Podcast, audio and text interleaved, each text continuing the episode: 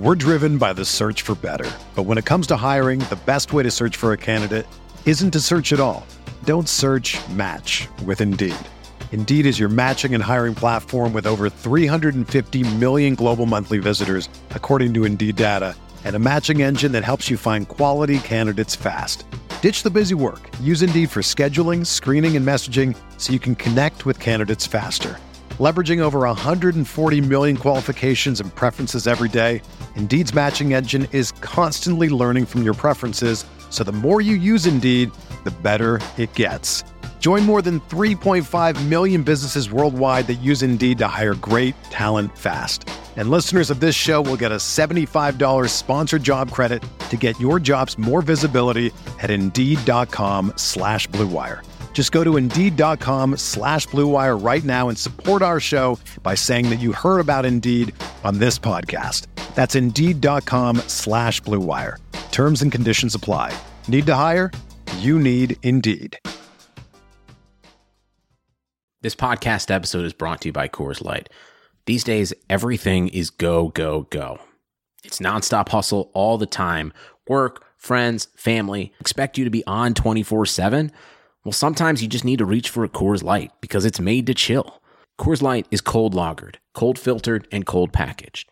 It's as crisp and refreshing as the Colorado Rockies. It is literally made to chill. Coors Light is the one I choose when I need to unwind. So when you want to hit reset, reach for the beer that's made to chill. Get Coors Light in the new look delivered straight to your door with Drizly or Instacart. Celebrate responsibly. Coors Brewing Company, Golden, Colorado.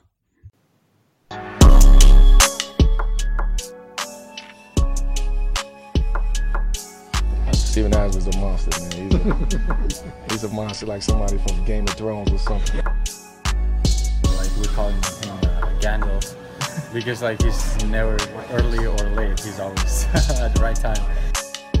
And my job is to never stop, regardless of percentages. I don't really give a damn about percentages, honestly. All I care about is wins.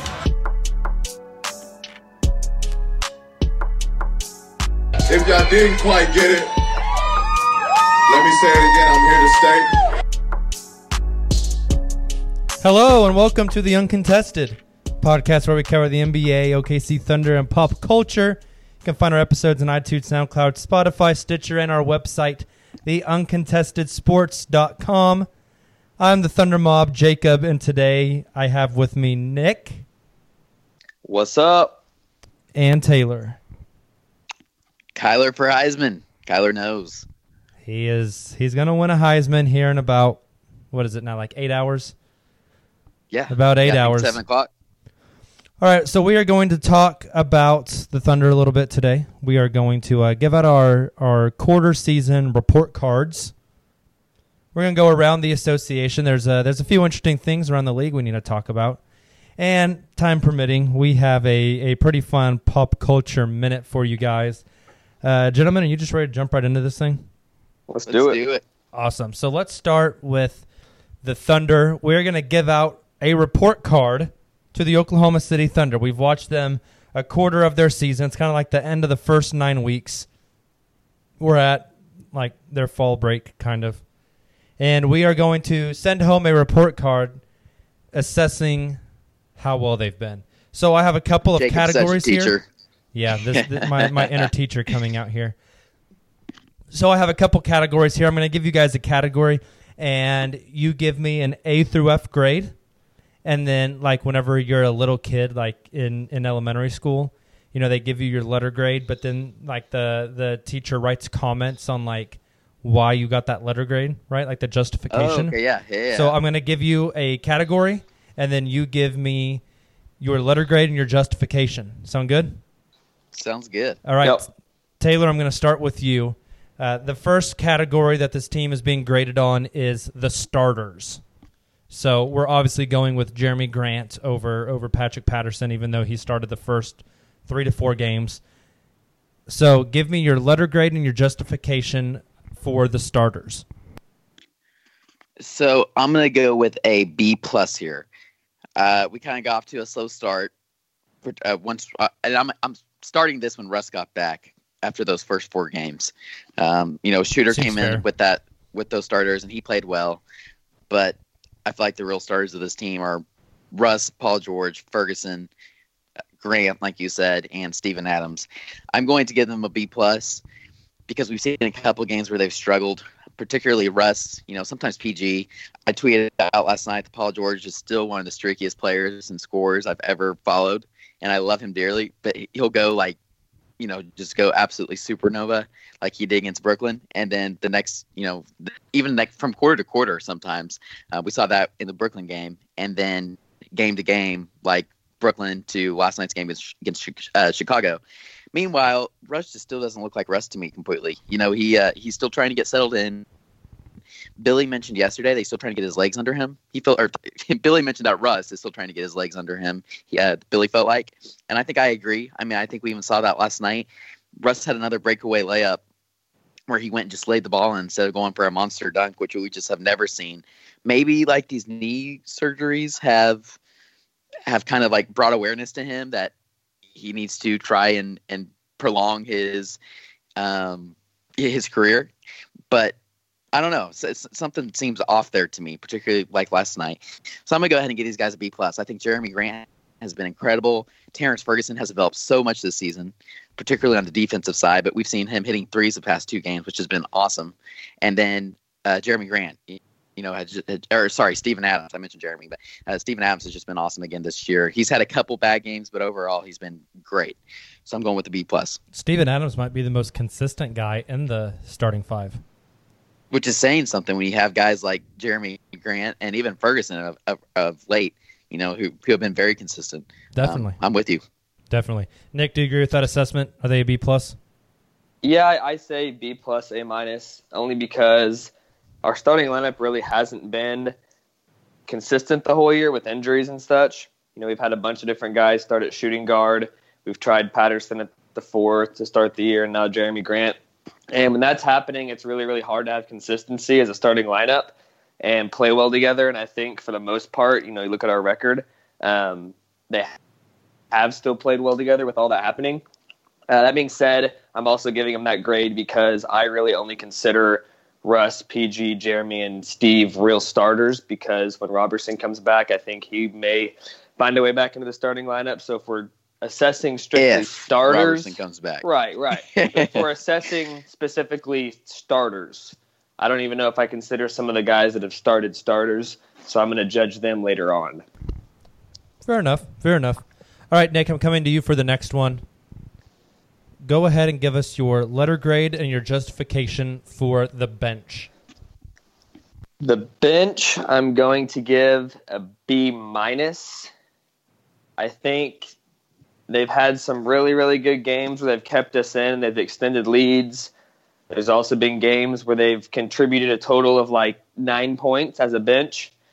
And specifically on individual player basis, a lot of those guys are inconsistent as well.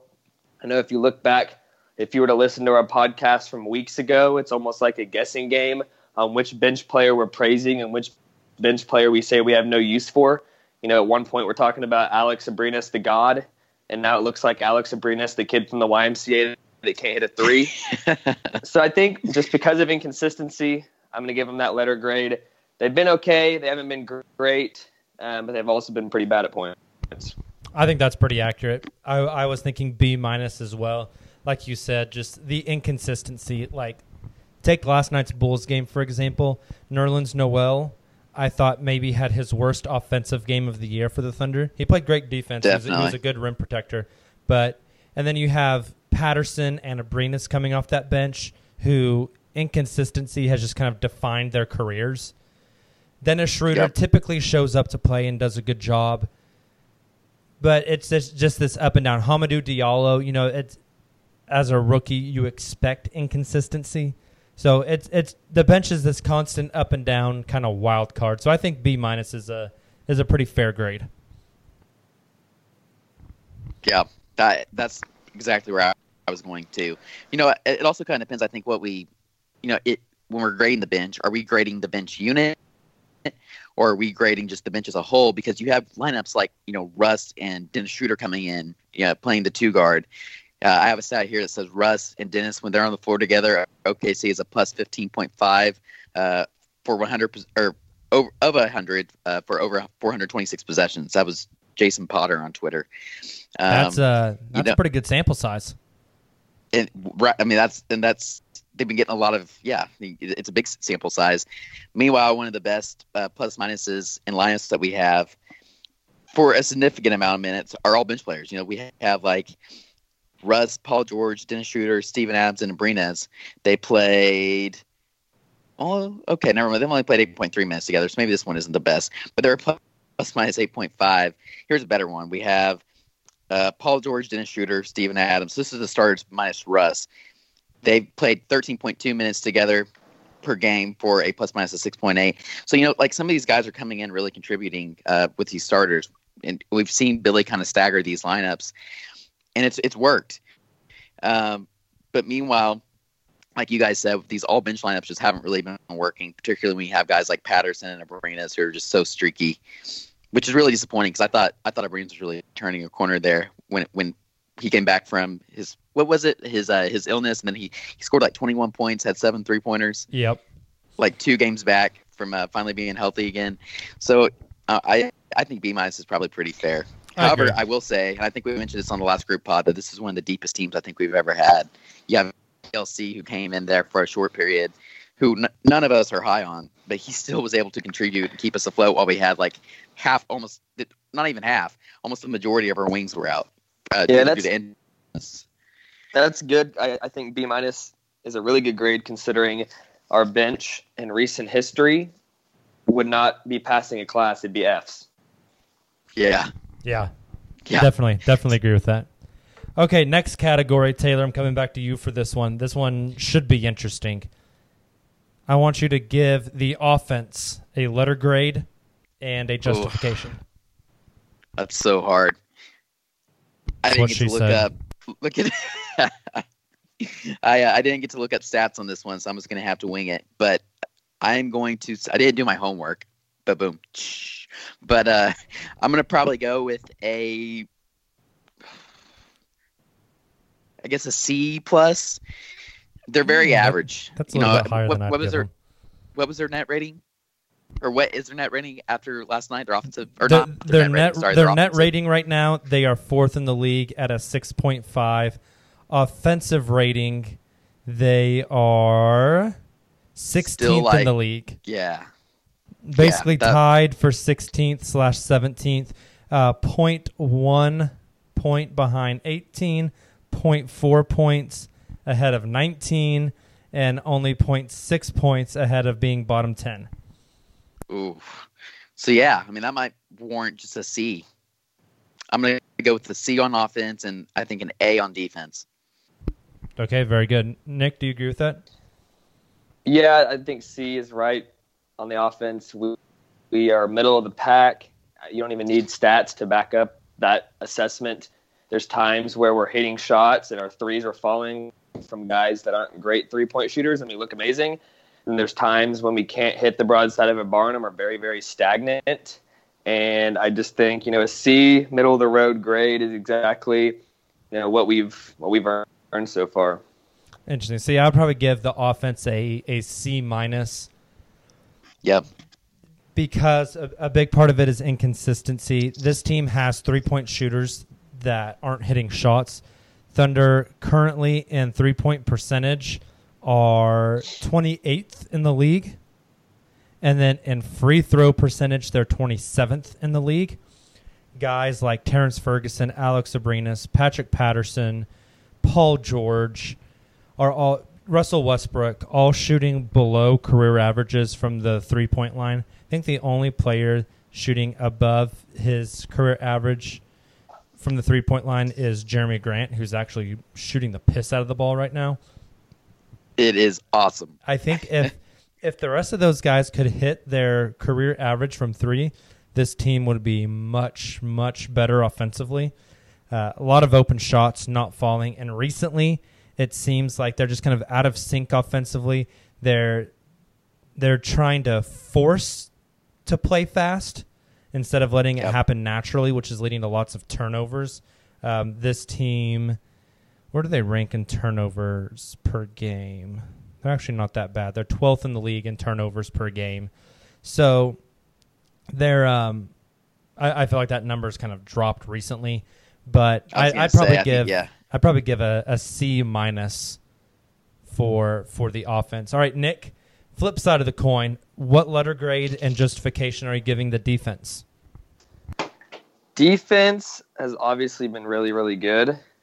I think there's still areas we can improve, and I don't know why we're changing our defensive scheme all of a sudden these last couple games. It seems like the things that were working for us and the things that were causing turnovers and you know helping us do what we do best, we're like going away from now. I don't, don't know what that is. I don't know if that's coaching. I don't know if that's fatigue. I don't know what it is. But overall, Seems like the season, laziness to me. get- That's Yeah, exactly I don't what know. I Seems like It- it's- it's unfocused like- laziness. It's like something. we're ready. We're ready to play the Utah Jazz, the New Orleans Pelicans, the Denver Nuggets, and the Los Angeles Clippers, and we're tired of playing the Brooklyn Nets, the Chicago Bulls, and the Atlanta Hawks. Fill in the blank. You know, that's kind Yeah. of what I got from it. Yeah. But but even with these last two games where it's looked like they're disinterested almost, I think overall in the season you have no choice but to give them an A. I don't know if they're A plus. I don't. They're not elite yet, in my opinion. I think they could go to A plus if Roberson comes back and and can be the guy he was. But right now, I'm going to give them an A. They're best in the league in defense, and it's a it's a sustainable number. You know, we're a quarter way through the season. It's not like we're just going through a stretch with good defense. I think we've established ourselves as a good defensive team. I Yep. totally agree. I would give them a borderline A plus. They have room to grow, but I mean, number one in defensive rating by over a hundred one point. point four. Yeah, over a point per game uh, to to the number two team in the league. They uh, they are a damn good defense, and they're kind of all bought in. Guys like Terrence Ferguson have really impressed me on the defensive end. Uh, I think guys like if we had to make a a top five of people who would win like end of year accolades right now, I think Steven and Paul have to be in the discussion for defensive player of the year. They they are and, and they they defend they don't have really I think a significant below average defender in the 10 guys that get rotation minutes. You know, I think maybe the worst defender in the in the 10 guys that get rotation minutes is who Alex Abrines. And Brunez or maybe Diallo. Yeah. yeah, and and they're not All those stats don't show it on Abrines. Yeah, you know they're they're not they're not awful at all. So I would say they're ten deep. Each individual is um, at least average to just slightly below average. Most of them are uh, are net plus good. We would define them as good defenders. And whenever they're they're all kind of on the same wavelength and they're all like clicking together, this team is a scary good defensive team. So HP basketball, Matt Moore from Action Network tweet out yesterday. Steven Adams well and truly deserves an All Star nod this year. He's been Defensive Player of the Year so far. He won't get one, but he deserves one. Kind Thought of that was agree. interesting. Kind Yeah. of agree. Also, I'm just like I'm playing with advanced stats here on uh, NBA.com stats. We were talking about pace earlier. Thunder are actually eighth in pace overall at 102.96, where the Hawks lead the team in pace at 107.10. Isn't that interesting? Oh wow, They're Sacramento's fast, under them. suck. Let's go Hawks! Pelicans at three, Lakers It's at the four, only thing the Milwaukee Hawks are number five. one at. is, is pace. Shout out Trae Young. Uh, all right, next one. Coming back to Tayler on this one. So Tayler, this one you're you're not going to give us a letter grade, but I want to know who the class overachiever is. This is so hard. I've been trying to think, and I, I think I said that about one of the, the earlier categories, but you have, like we talked about Jerami Grant, who's just played great on both ends of the floor. Jerami Grant's kind been of flown insanely under the, good, the radar. and I know we keep talking about him, but I don't think we talk about him enough. enough exactly which is why i almost want to give he feels like he should get this but then you have guys like terrence ferguson who des- who deserve at least a nod or uh, a nomination for this because i feel like he's improved so much and has been playing really well uh, particularly on the defensive end in Dre's absence but like i mentioned he's been hitting his threes recently which has been huge. He's been driving to the basket. But then you have like the really fun ones Deonte Burton and Hamidou Diallo, who Yep. we we thought those two were going to be G League players this this year and could come in and contribute at some point and uh, you know in, in the future. But no like they're coming in they're contributing now. In fact i would argue games like last night and even against brooklyn i would have liked to see both of them a little more when, when some of these other guys cough cough alex abrines. And we're really dogging on alex and we shouldn't probably as much as we are but I would like to see those guys get a little more grind. I know like Hami's been been hurt and trying to come back from injury, but especially Deonte before his his two way contract's over, I think you just milk that for what it's worth, and and give him some more minutes. So, anyways, I think I'm going to go ahead and give Jerami Grant this just because he's been so so great. But there's there's a lot of fun options here, a lot of good nominations, Okay, since Hon- honorable since- mentions, I guess. Yeah, since you're giving it to Jerami Grant, I want to talk about Jerami Grant for a second. Is that okay? Yes, do it. Okay, so Jerami Grant, averaging in 2018-19 this season, averaging the most minutes per game of his career at 30, the most points of his career at 11.6. Uh, he's making the most field goals per game of his career. His field goal percentage is the highest of his career at 50.8%. No, sorry, I take that back. Wow. Second most highest. Last year he averaged he uh, his field goal percentage was 53. But Um, he was a center last year. You yeah, know? he's So that- making the most threes of his career on the most attempts, shooting 39% from three. His free throw percentage is the highest of his career. His rebounding number, four per game, sorry, 4.9 per game, is the highest of his career. He's only out assisted himself once in his career. His steals are tied for the highest of his career. His blocks are kind of average for his career. Uh, and his plus minus, every year he's been in the league, he's been a negative net rating. Um, most of the time, not too awful bad. And individual plus minus is, is a little bit misleading because you share the court with four other teammates and nine other guys.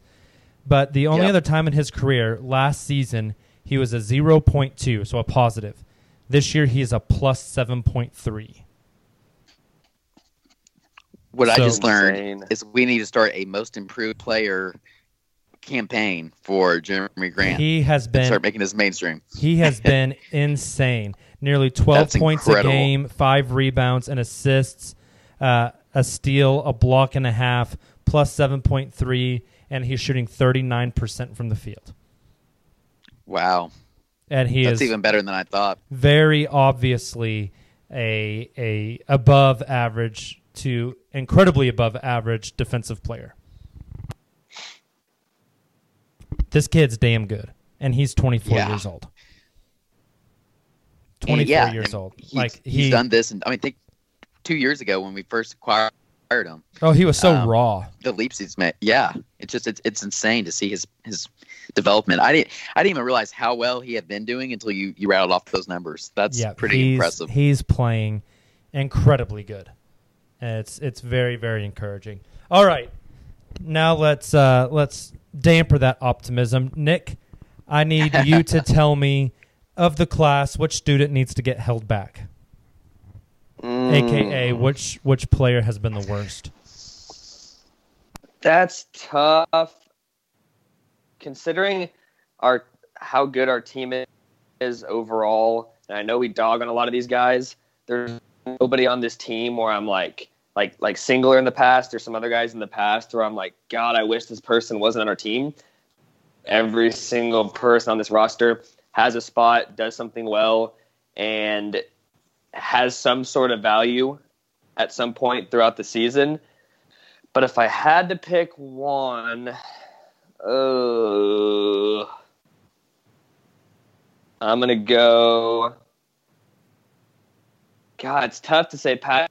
He's like the oldest dude in the class, That's it. Yeah, that's what I was thinking. but I mean, just it's gonna it's gonna have to be him.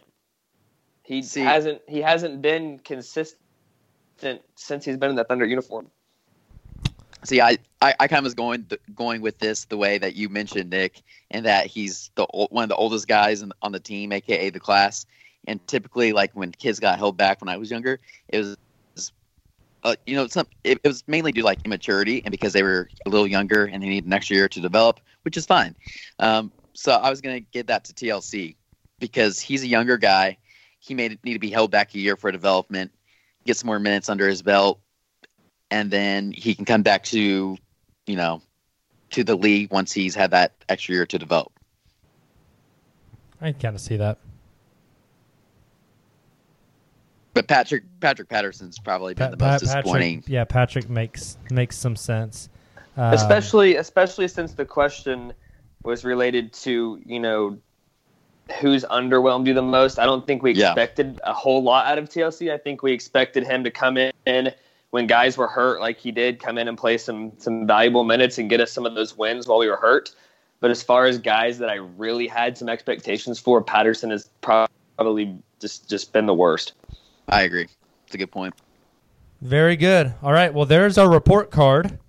We should uh, we should do this again, like at the All Star break, and Yeah, see yeah. and see what has changed. Have they grown or have I they like gotten it. worse? All right. A few more Thunder things let's talk about before we move on. Thunder just well, we assume they just made it home from a three game road trip. They go two and one on the trip. Uh, they beat the brakes off of Detroit. They somehow steal a game in Brooklyn based off of Paul George's insane play in the fourth quarter. And then they drop that really ugly game to the Bulls last night. The the two and one on the road trip. What you expected? Did they underwhelm? Did they overachieve? What do you guys think?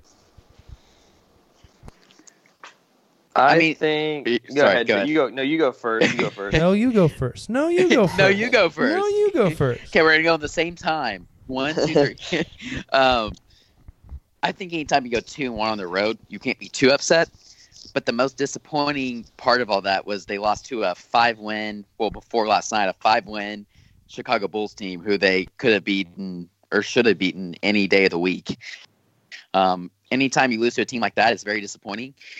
But again, if and, and particularly, it, I think like another element of this is they were at one point last night they were solely first in the West for the first time and God knows who long, how long that they've they were by themselves first place in the Western Conference without being tied with another team Yep. because Denver lost, and then we lose, so that's even more disappointing. However, going two and one on a on a road trip like that is tough. Um, so I'm I'm I'm like I'm glad, but we really could use Content. those three extra wins. I'm I'm content. Con- con- Uh, yeah, 'cause content. we, we could a have used those three wins before the schedule gets harder Definitely. for sure. Nick, do you think Yeah. uh, overachieve, underachieve? I I think you know right there in the middle. I don't think they over or underachieved. I think people are freaking out a bit too much. Like yes, these teams on this road trip weren't great, but if you go two and one on every three game stretch over the year, you're going to win 55 games. That's That's- 66 percent of your games. Yeah. I mean, how I felt two and about one's not terrible. That's how I felt about it.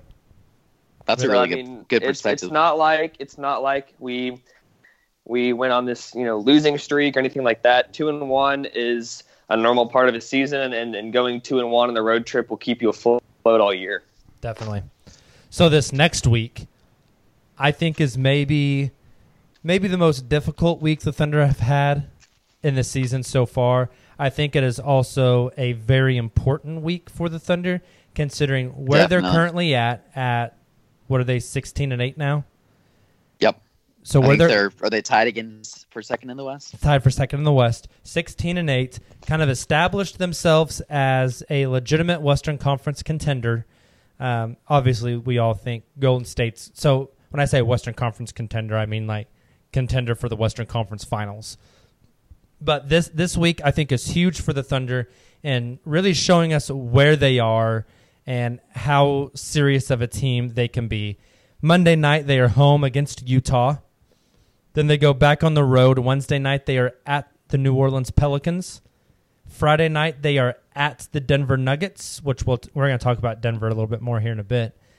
And then that they end that stretch with a back-to-back Saturday night. They are back home against the Los Ugh. Angeles Clippers. So the U- Utah Jazz, since since the Kyle Korver trade, are playing pretty decent.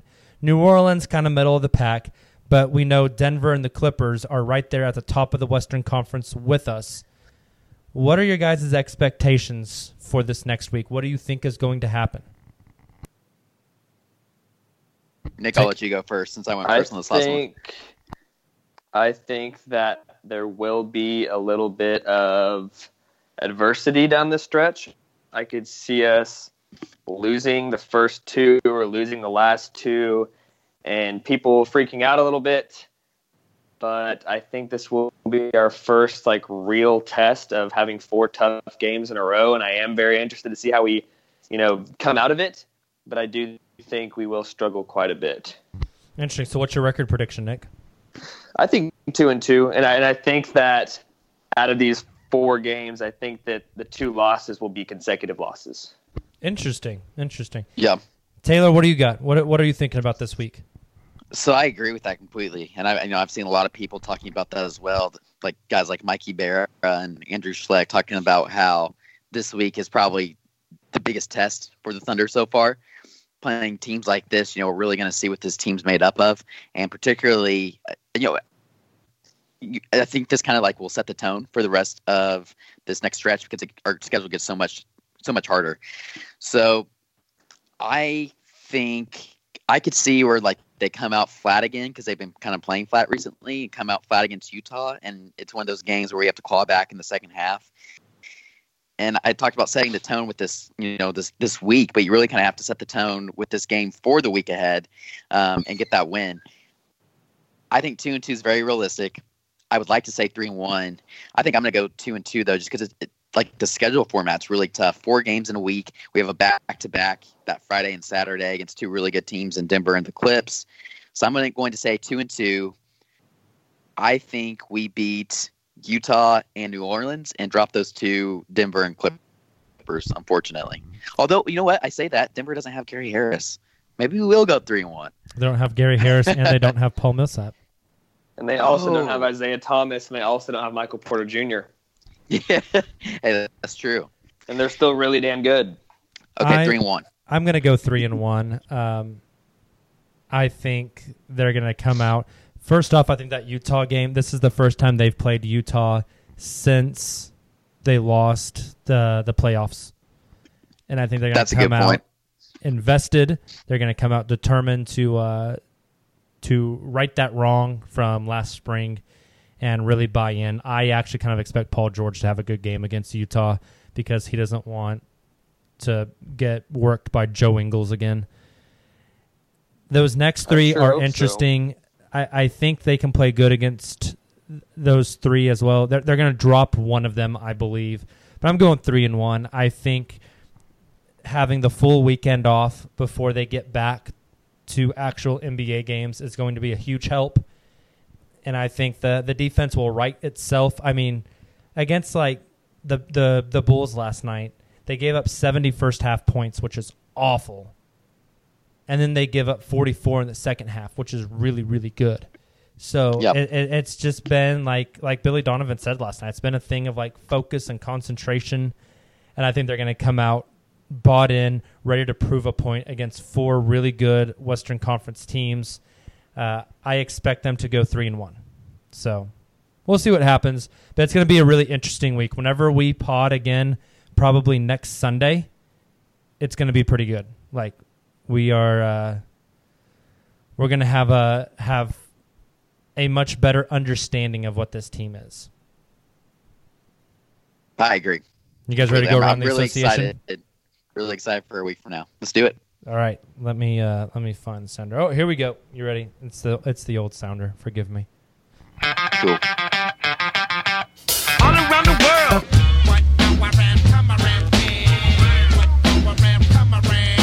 Bring it around town.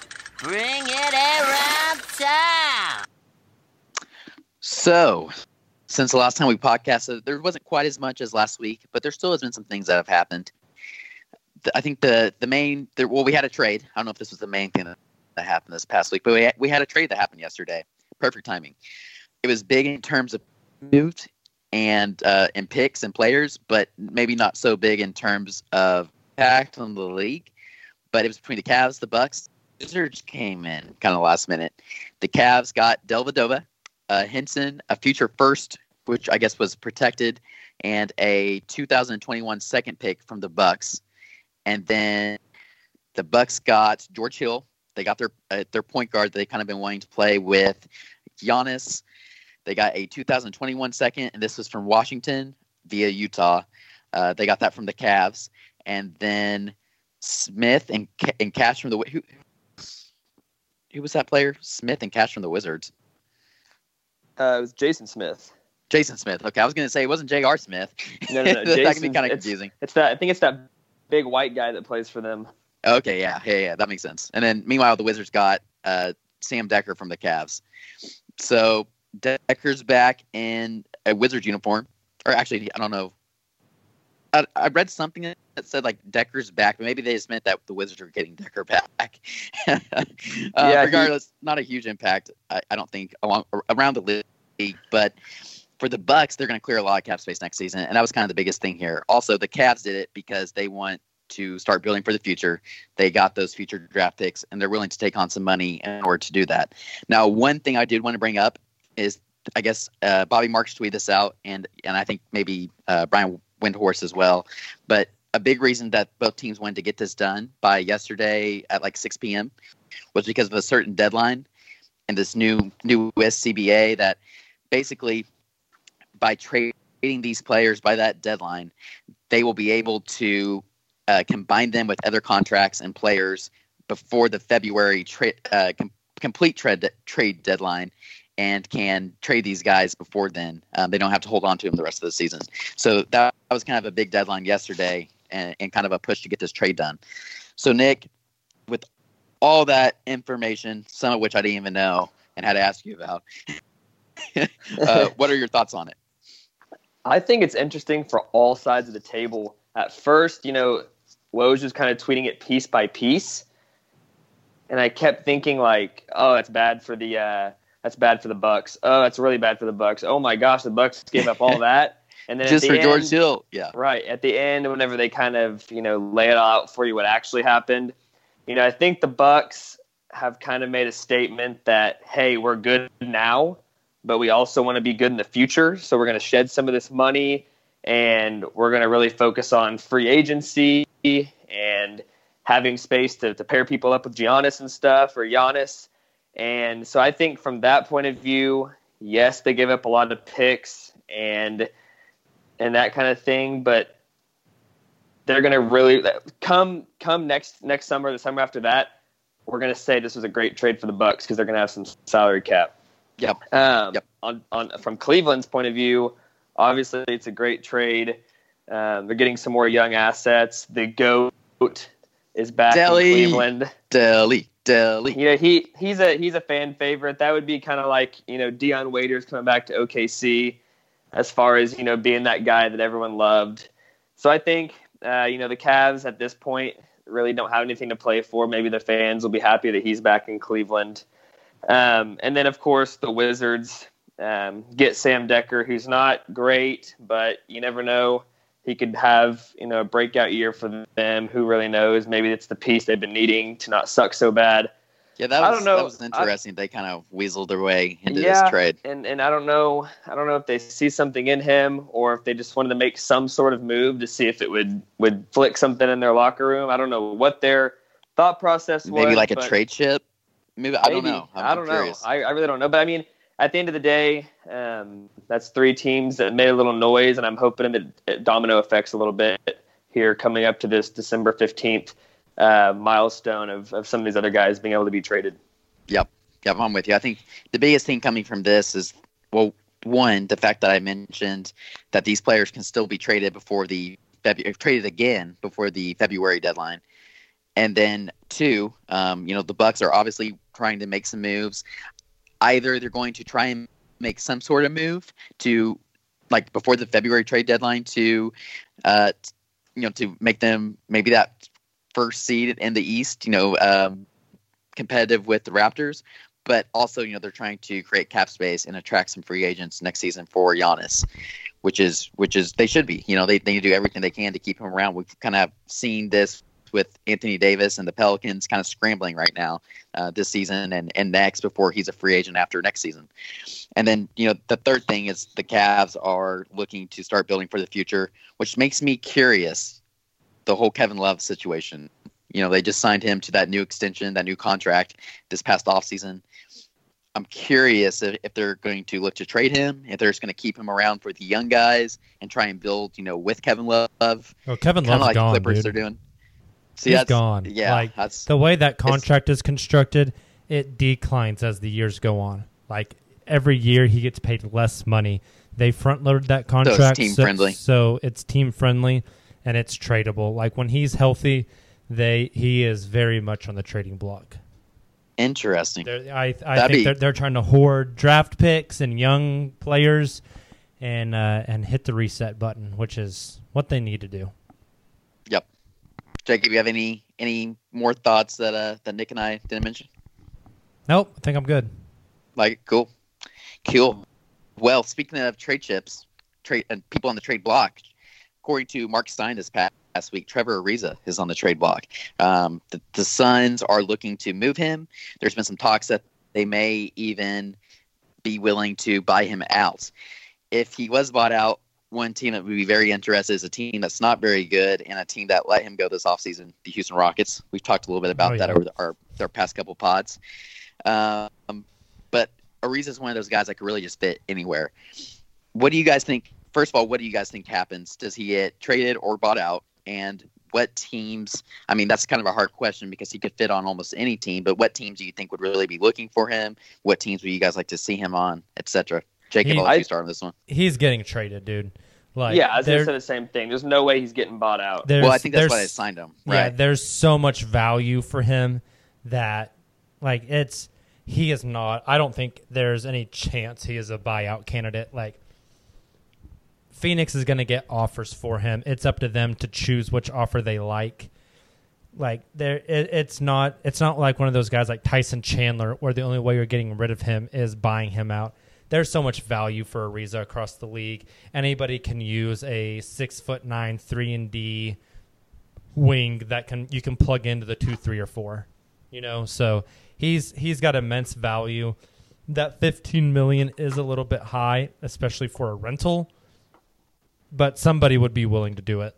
Somebody would be willing to do it. So I think it's interesting that he's already on the trade block when Phoenix like just signed him. I think it shows very much that Ariza was just out for the payday this past summer, uh, and I can't blame him. Cannot blame Yep. him uh, for for securing the bag. He got paid in a dry market. Oh yeah, Yeah, so he he'll get traded. Where to? Who knows? But he will get traded. Uh, there, there. I don't think there's any chance in hell he gets bought out. yep. Nick, you have anything Yeah, to, I, to yeah, add? I, I think there's zero chance of him- getting bought out. I think every team in this league would at least give a second round pick for him. Um, and I think he's worth way more than that. So I don't think there's any way he's going to get bought out and they- they're not going to get anything for him. As far as who he can be traded to, I don't know. I like like you said, any team would love to have him. I think any team in this league could use him. So it's going to come down to which contender is, is willing to take on that kind of money for a rental Dude, you and guys thinks were- they can make that push. Tayler just mentioned how the Pelicans are trying to do what they can to convince AD to stay. And the Yeah. one thing the Pelicans have always needed is is wings. I mean, Yeah. he would make ton of That'd be sense a there. great fit. Great God, fit. can you imagine a lineup with Ariza at the three, Nikola Mirotic at the four, and then AD, AD at the five? five, and he had Jrue Holiday at the one or two. That's solid. That's that's a And then Julius Randle off the bench balling. That's a Yeah, he's lot of length. great. That's a lot of length. and and with some shooting too. You know, that's it's impressive. I could also like I was thinking of teams like the Sixers. You know, he might make sense there. Uh, um, Don't the Sixers already have that- Trevor Ariza Light and Wilson Chandler? yeah, but he's been very inconsistent this year. Kind of hurt, banged up. Yeah, it's true. Um, you're right though. True. It wouldn't make, make sense to to really do that if you have him on the on, on your roster. But I, I had another team too that I kind of forgot about. But uh, I, I The kinda Oklahoma think, City think Thunder? yo- yeah, yeah, with all of the like shooting guards, small forward, power forward injuries they've had, I could see the Nuggets maybe taking a shot at That's who I was especially thinking since of. they That's who like defense That- this year apparently. that's that's an exact- interesting And with one, Millsap sure. hurt, That is Nuggets definitely was an a, was the team I was thinking of. and they've got Grizzlies a would lot be of, kinda they got a lot interesting, of too. pieces they could trade too. Yeah. The Grizzlies Yep. would make a little bit of sense. He kind of fits the mold for the Grizzlies for sure. Yeah. So I mentioned one team that you know there's there's fans clamoring for Ariza to come back is the Houston Rockets, who have just been awful. Although I, I'm looking at standings because I'm bringing up the Rockets, but I do want to correct ourselves from earlier, earlier in the podcast. The Thunder are not second in the West anymore. They are tied for They're- third with the Clippers, Yeah. behind the Warriors and the Nuggets. Um, you know, they, they went from from first to third. Yeah, Yeah, I Kinda saw that this morning. I, I, I didn't hear you say that. I would have corrected you, but Yeah. yeah, we we slipped a little bit, even though it doesn't really mean anything. Like, what's the difference True. between first and fourth right now, anyways? I mean, we still have the same same numbers in the loss column as the first place Nuggets. So we're and a half back. I believe I could be wrong on this too because I, sorry, I looked at it this morning. back. But I believe that we have the same record as the second place in the East Bucks. We do. That is a great point. Yeah. So Raptors are 21 and six, which is just crazy. Uh, first place in the East. Maybe not so crazy, but it's just very impressive. And yeah, Bucks are at 16 and eight, second place in the East, and 76ers are third at 18 and nine. Um, but so bringing up the Rockets, they are current. They are not so so high up on those list. They are 14th, second to last in the Western Conference at 11 and 13. They lost some pretty bad games. They got absolutely destroyed by a Gobertless Jazz because he got suspended or Ejected, ejected, in the first quarter. For playing tennis, which was hilarious. That was funny. The Donovan Mitchell Instagram yeah, post. If you guys haven't seen stuff. that, you have got to go the dude's hilarious. look up his Instagram. It, that was so funny. Yeah, they let's see. They lost to the Timberwolves 103 to 91. Before that, they did beat the Bulls, something we didn't do. But they, they beat the Spurs or yeah, they did beat the Spurs, but they lost to the Mavericks, lost to the Wizards, lost to the Cavaliers, Pistons. They have a lot of bad bad losses here recently. What are your guys' thoughts on Houston? Um, you know, are there going to be a lot of move moves that are made? Is it just as simple as trying to get CP3 healthy? Daryl they is just just playing chess while we're playing checkers, man. That's what it is. He's just too smart. He's he's just so he's so good. He's just know? throwing the first half of the season to get everybody off his scent. God, he went on some podcast this week and just basically just played the whole, oh man, you know, it, it is my fault. You know, I'm sorry, I'm in the wrong. I didn't even listen to it. I just heard like some, some excerpt from it or whatever. And and then after that, just like all the national media is coming out like, oh man, Morey, such a good GM. Look at him taking credit for this. This is what you do when times are tough. I like, how- hate how Daryl much- Morey. How much is he paying you guys to to do this? How's Carmelo Anthony working out for Yeah. you, buddy? yeah, Yeah. I, I love it. I love it so much. I've got I two, I've got two separate thoughts on this topic. First thought I have as as they keep falling down these rankings is how nice do those four Houston first round picks sound for Jimmy Butler now? Yeah. With the with the direction they're going, those True. picks those picks could be not bad. And- Particularly if Jimmy would have just gone in there and kind of blown it up. Yeah. You know? yeah. They didn't And match well at first. Secondly, this is exactly the situation that I remember for the Thunder when they got Paul George. I remember there was all these guys on the trade market for rentals or just guys that weren't fitting. And this was off season, obviously, so it's a little different. And nowhere ever did you see any rumors of the Thunder having the assets to get Paul George. They had nobody to trade. They they were they were done making off-season moves because they have no more assets and they're stuck and their salaries locked and there's nothing they could do. And then Sam Presti pulls Paul George out of his butt for practically well what we thought at the time was nothing. And I think the exact same thing's going to happen for the Rockets. They're going to rip some team off and they're going to get some crazy superstar, whether it be on a rental or on a bad contract for practically nothing. Kemba Walker or Anthony Davis to the Rockets. Nick is calling it. Bold. I don't know. like I don't know about. I don't know about that big, but no, that's that's a really good point. You know, you got a guy like Eric Gordon over there um, that a lot of teams, particularly some playoff contenders, may be interested in. You know, we talked about Kevin Love. I think that's something that Houston could definitely entertain once Yeah. Kevin Love's healthy. You know, it, it uh, he's definitely Morey is def, definitely not done making moves this season for sure. I think that's a good point. He's not just going to throw in the towel or hope that Chris Paul starts playing playoff basketball level basketball again. Um, so yeah, yeah, I'm with you. regardless, I'm going to enjoy it while while while it lasts, and we'll see. You know, we'll we'll see how high they make it up up in the standings come playoff time. So one team Hey, I mentioned that's But oh, before sorry. we move on, for, before we move on, real quick, we get to the February trade deadline, and the Rockets are at best four games above 500, and on the outside looking in of the playoffs. What is your percentage chance that they seriously try to trade Chris Paul uh, this season? Oh, I don't think I don't think it's out of the realm of possibility that they trade him before that trade deadline. I mean, the more you look at his salary and how old he is, like they're That- paying him. To, they're paying him till he's like what thirty seven or something. Let me ask you this: At this point, do you have to attach a sweetener to that deal to get somebody to take Chris Paul? Depends on who you're trading for, but you may have to. Because I- like yeah, that that's it. contract's bad, man. Really It bad. it is bad. Bad. And CP3 is looking old. He's looking much more old this season. I think you do. You either have to attach a sweetener, or you find a team that's like the Bucks, for example, who you know CP3 having a, a passer like him could just take Giannis to the next level, and they think that that can get them to the finals this year. Uh, you know, it's maybe a team like that.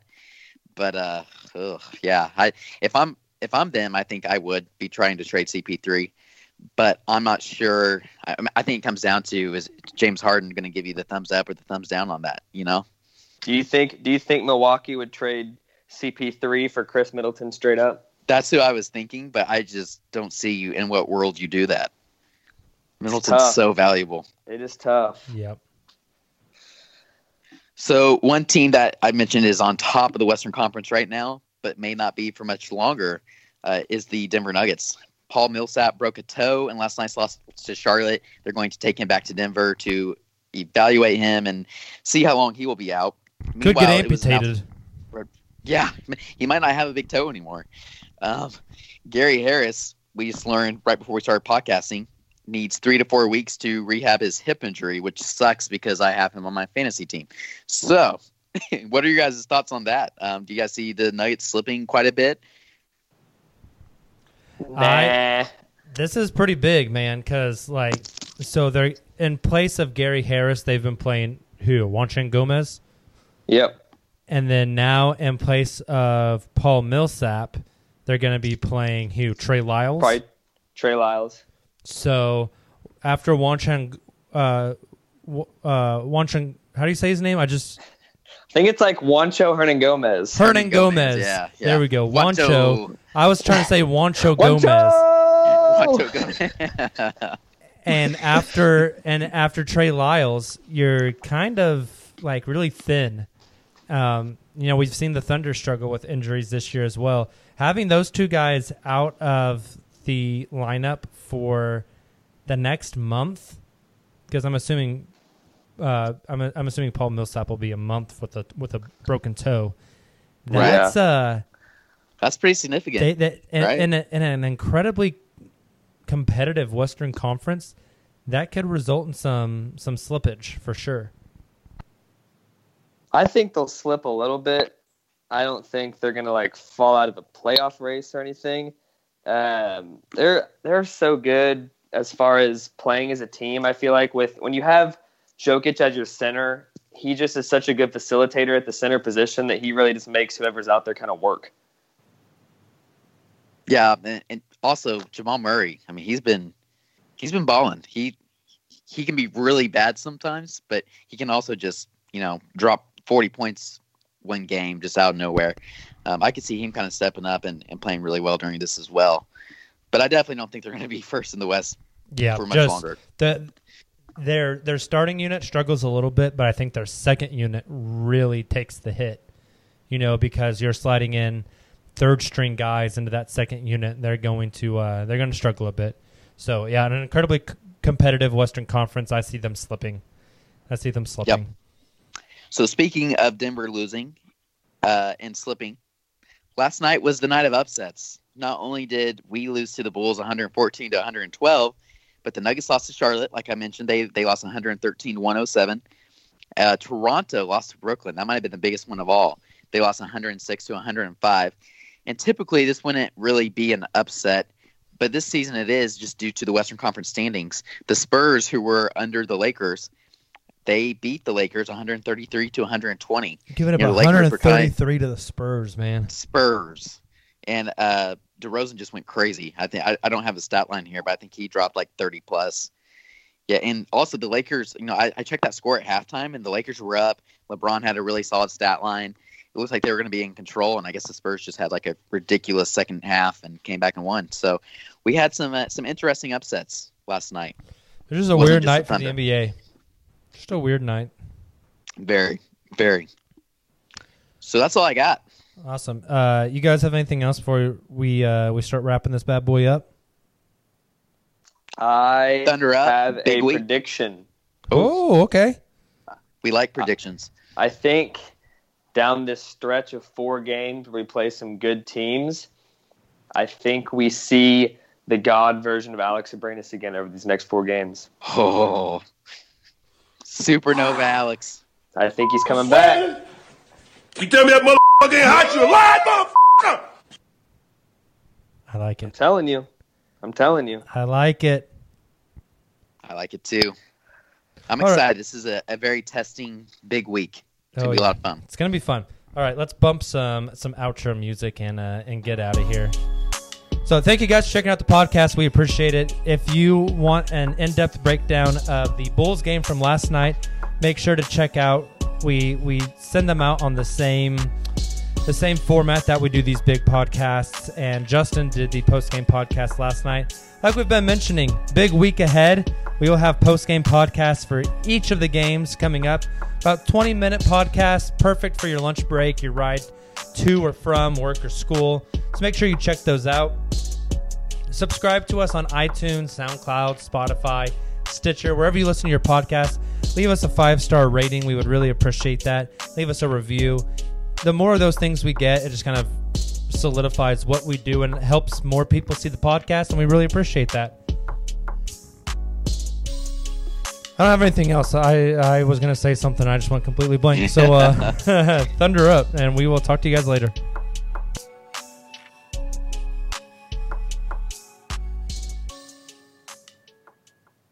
Nobody builds 5G like Verizon builds 5G because we're the engineers who built the most reliable network in America. And the more you do with 5G, the more building it right matters. The more your network matters. The more Verizon engineers going the extra mile matters. It's us pushing us. It's Verizon versus Verizon.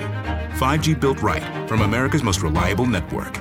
Most reliable based on rankings from RootMetrics second half 2020 U.S. report of three mobile networks. Results may vary. Award is not an endorsement. Whether you're a world class athlete or a podcaster like me, we all understand the importance of mental and physical well being and proper recovery for top notch performance. That's why I'm excited that Unifyd Healing is sponsoring podcasts on the Blue Wire Network. Unifyd Healing is a new and super innovative global network of wellness centers powered by Energy Enhancement System, or EE System. If you haven't heard of the EE System yet, then you'll want to listen up. This technology promotes wellness, deep relaxation, purification, and rejuvenation. Wherever you are across the globe, access to a center is easy and affordable. Interested in experiencing the EE System technology for yourself? Go to unifydhealing.com slash bluewire to learn more and find a center near you. That's unifyd, U-N-I-F-Y-D, healing.com slash bluewire. No material or testimonials on the Unifyd Healing website are intended to be viewed as medical advice or a substitute for professional medical advice, diagnosis, or treatment. Always seek the advice of your physician or other qualified healthcare provider with any questions you may have regarding a medical condition or treatment and before undertaking a new healthcare regimen, including EE system.